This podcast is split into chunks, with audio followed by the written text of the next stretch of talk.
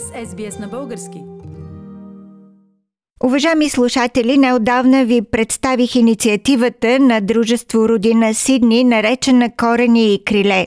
В тази инициатива те организират интервю с а, интересни българи, които са допринесли с нещо за българщината и за напредъка на страната.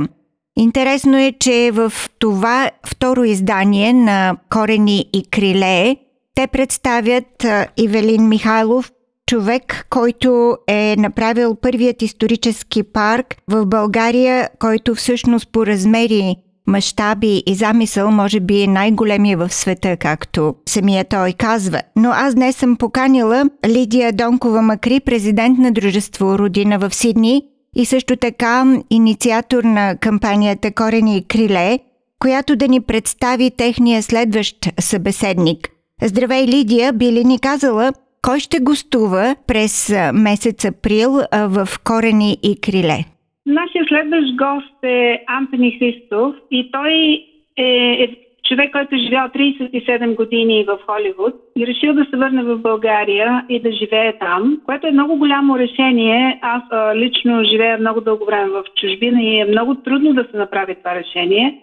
И ще ни бъде много интересно да чуем първо защо го е направил, как го е направил и как намира България в сравнение с а, света, в сравнение с Холивуд. Как е реализирал неговите си мечти. Ние всички имаме мечти и всички следваме някаква пътека, но когато постигнеш нещо значимо и то е в услуга на другите, мисля, че е много удовлетворяващо усещането. Рени Челебиева е невероятна що се отнася за идеи. И тя дойде един ден и каза какво мислиш за тази идея и започнахме да говориме и да разработваме и, и да търсиме хора и Антони беше един от тях.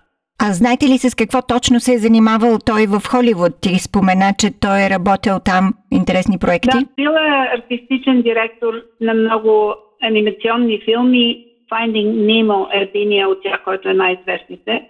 Когато говорих с него, ми казваше колко много неща са хубави в България. А това не се чува често. Малко са хората, които обръщат внимание на това, което върви добре в България. А всъщност това е много важно. Защото има много неща, които вървят добре в България. Уважаеми слушатели, това беше Лидия Донкова Макри, президент на Дружество Родина в Сидни, с която разговаряме за техния следващ гост в интернет интервютата в рубриката Корени и криле. Предлагам ви днес да чуете последното излъчено интервю на рубриката Корени и криле с Ивелин Михайлов, основателят на първият български исторически парк. През тази година исторически парк е отличен на първо място в професионалната категория иновации на събитието годишни награди в туризма и за втора поредна година е избран за победител в категорията Изборът на българите, част от събитието годишни награди в туризма през 2020. Може би вие трябва да се вълнувате от а, това признание, особено след 10 години опорит труд. Какво означават тези награди за вас? Тези награди означават за нас признателността на хората, защото тези награди се дават всъщност от потребителите, от хората, които посещават туристическите обекти. И понеже ние за втора поредна година сме избор на българите и сме обект, който е най-обичан от българите, като тук едно нещо искам да кажа, че тези награди се дават не по национална значимост, защото в България имаме много светини, като Рилския манастир, Царевец. А, имаме прекрасни места. Нали? Просто в България е презаредено с такива прекрасни места. По-скоро тези награди са за отношението нашето към дадения обект как се грижим, как го прославяме, как го развиваме. И понеже миналата година беше коронавирусна година. Още, тук мисля, че на 14 март в България направиха тотална карантина с блокади, никой не можеше никъде да ходи. Това, което се случи при нас, че ние сме единствения обект, който не сме спрели да работим нито един ден. Хората, които работеха тук, понеже ние сме извън градовете, минаваха по по-малко населени места. И идваха и всеки ден работехме. И си спомням, че беше дошъл един варненски строител тук нещо да достави някакви материали и каза, майкото тук е по-оживено от центъра на Варна, защото толкова кипеше живот. Защо го казвам? Защото по принцип, когато има пандемии, когато има трудности, света продължава да върви, но голяма част от хората спират. И после им е много трудно да наваксат. А това, което ние направихме, не сме спрели нито ден, нали, продължаваме. Ето дори сега в момента се копаят основите на административната сграда на Второ Българско царство. И до септември месец ще сме готови с изграждането на наистина внушително Второ Българско царство от камък. Толкова е внушително, че като дойдат и българи чужденци, направо застиват от гледката. И признанието идва за това, че просто не сме спрели. Ние работихме цяла година, с което бяхме един лъч надежда за хората, че има шанс, че има живот и след коронавируса. Щом някой работи, значи бъдещето го има. Щом всички са спрели вече хората, казват, може би и това е края. И се отчаиват, абсолютно съм съгласна. Да. Нека сега си поговорим и за исторически парк. Разказахте колко внушителни нови сгради се проектират, се строят. Какво е културно-исторически комплекс, исторически парк? Ако искаме виртуално да се докоснем до това, какво този исторически комплекс предлага, какво ние като посетители можем да видим? В исторически парк това, което сме направили е да разгледаме историята по нашите земи. Понеже оформянето на една нация е един сложен и дълъг процес. Обикновено хората смятат така. Тук е имало едни хора, те са измрели, идват други хора. Не. Винаги оформянето на народността става по такъв начин. Тук има едни хора, те достигат своя пик. После идват нови хора, присъединяват се към тези хора и формират вече нова нация. Като старите хора остават, те са ядро. Или ние сме ядро, нашето ядро на нашата нация, българската, идва още от 10 000 години преди новата ера. Тук е първата цивилизация в света. Тази цивилизация, тя се влива в следващите, дава своя принос и следващите идват с нови сили и свежа кръв и така се продължава. Затова ние българите сме много красиви хора, защото ние сме една еволюция в света. Е много важно да има и междусмесване на хора, защото когато има смесване на хора, тогава генетиката става по-хубава. Когато има само еднотипен тип хора, те стават по-грозни и имат повече заболявания. А в България много хора са искали да идват тук, защото България е страната на свободата. Едно време византийските хронисти казват, че българите бяха народа, към който искаха всички други народи да се присъединяват, но не чрез война, а чрез мир, защото системата там позволяваше на умните и успешните да изпъкнат и им се даваше шанс. Или ние от най-древни времена сме носители на една система, която дава шанс на умните хора да прогресират и те да водят народа. И това е било характерно дълги години за българската държава и българския народ. И сега вярвам, че отново това нещо може да го върнем. И ние може да видим в историческия парк генезиса, образуването на една народност. По какъв начин и не само народност, защото много от нещата, които ние сме направили всъщност дават и на света тласък дават им откритие, което помага той да продължи напред.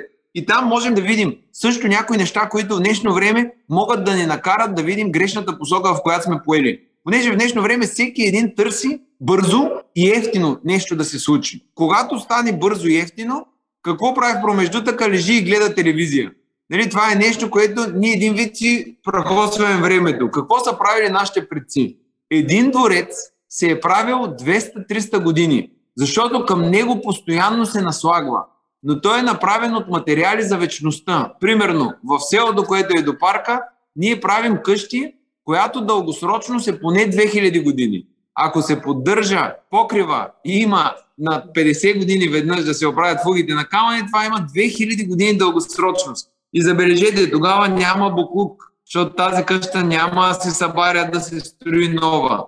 Тогава следващите поколения ще награждат, те ще се грижат за земята. Има една приемственост, има една красота, която постоянно се надгражда и така върви напред. Исторически парк, както е поглед в миналото, аз си спомням, ние преди години мечтаяхме да летим в космоса, да заселваме други светове, а в момент това, което мислят младите хора е как да имат нов iPhone или нещо друго, което е крачка назад. И така, че исторически парк може отново да ги зареди с този устрем, да продължават напред, защото величието на нашите предци трябва да продължи и да го продължим напред. И вътре вече може да видим най-старата цивилизация в света. Можем да видим единствения света античен дворец, който е възстановен и той е тракийски. Не е гръцки или римски, а тракийски. Три тракийски гробници, които са на 100% направени. Всичко сме го направили по технология, както се е правило преди години. Имаме оръжейна с сечене на монети. Едно време как са го правили това сечене на монети. Имаме възможно всеки един човек да се облече в тракийски дрехи. праисторически, после имаме ранно средновековие, първо българско царство, второ българско царство, дрехи, хора, населени в дадените епохи, за да може, когато влезе човек, наистина да се оседи. Примерно, като види един български воин или един тракийски воин, една жрица, да види царя, всичко до това нещо, го кара да се чувства си едно пътешествие във времето. Ние правим не виртуално, а реално пътешествие във времето. На всичкото отгоре парка е на 136 декара парково пространство, където човек, когато отиде, то е много огромно пространството и е с градини, в които са толкова красиви, че градините, които са и в Версай, нали, Петродворците, Шомбрун, можем да кажем, че защото при нас с гледка всичко наистина е много красива държавата и карат един човек да се докосне отново до красотата. Всичко, което сме направили в парка е рециклируемо. Работим само с материали, които като ги изхвърлиш в природата, сами до една година се разграждат. Всичките храни са 100% натурални, като са само от свободно пасящи животни, само от биоотгледани зеленчуци без никакви пестициди, самите почви ние ги възстановяваме, връщаме ги към тяхната естествена сила да могат да захранват и растенията, да нямат толкова болести. Може човек да се храни с истински български розов домат. С всичко, което яде, го прави по-силен и връща в него енергията и красотата. И всичко е само с традиционни български ястия, като сме възстановили дори традиционни ястия от преди 2000 години. Това беше Ивелин Михайлов, създател на първият български исторически парк. С него разговаря Диана Копринкова от Сидни. Пълното интервю на Ивелин Михайлов може да намерите на интернет страницата на Родина Сидни. Харесайте, споделете, коментирайте. Следете SBS на български във Facebook.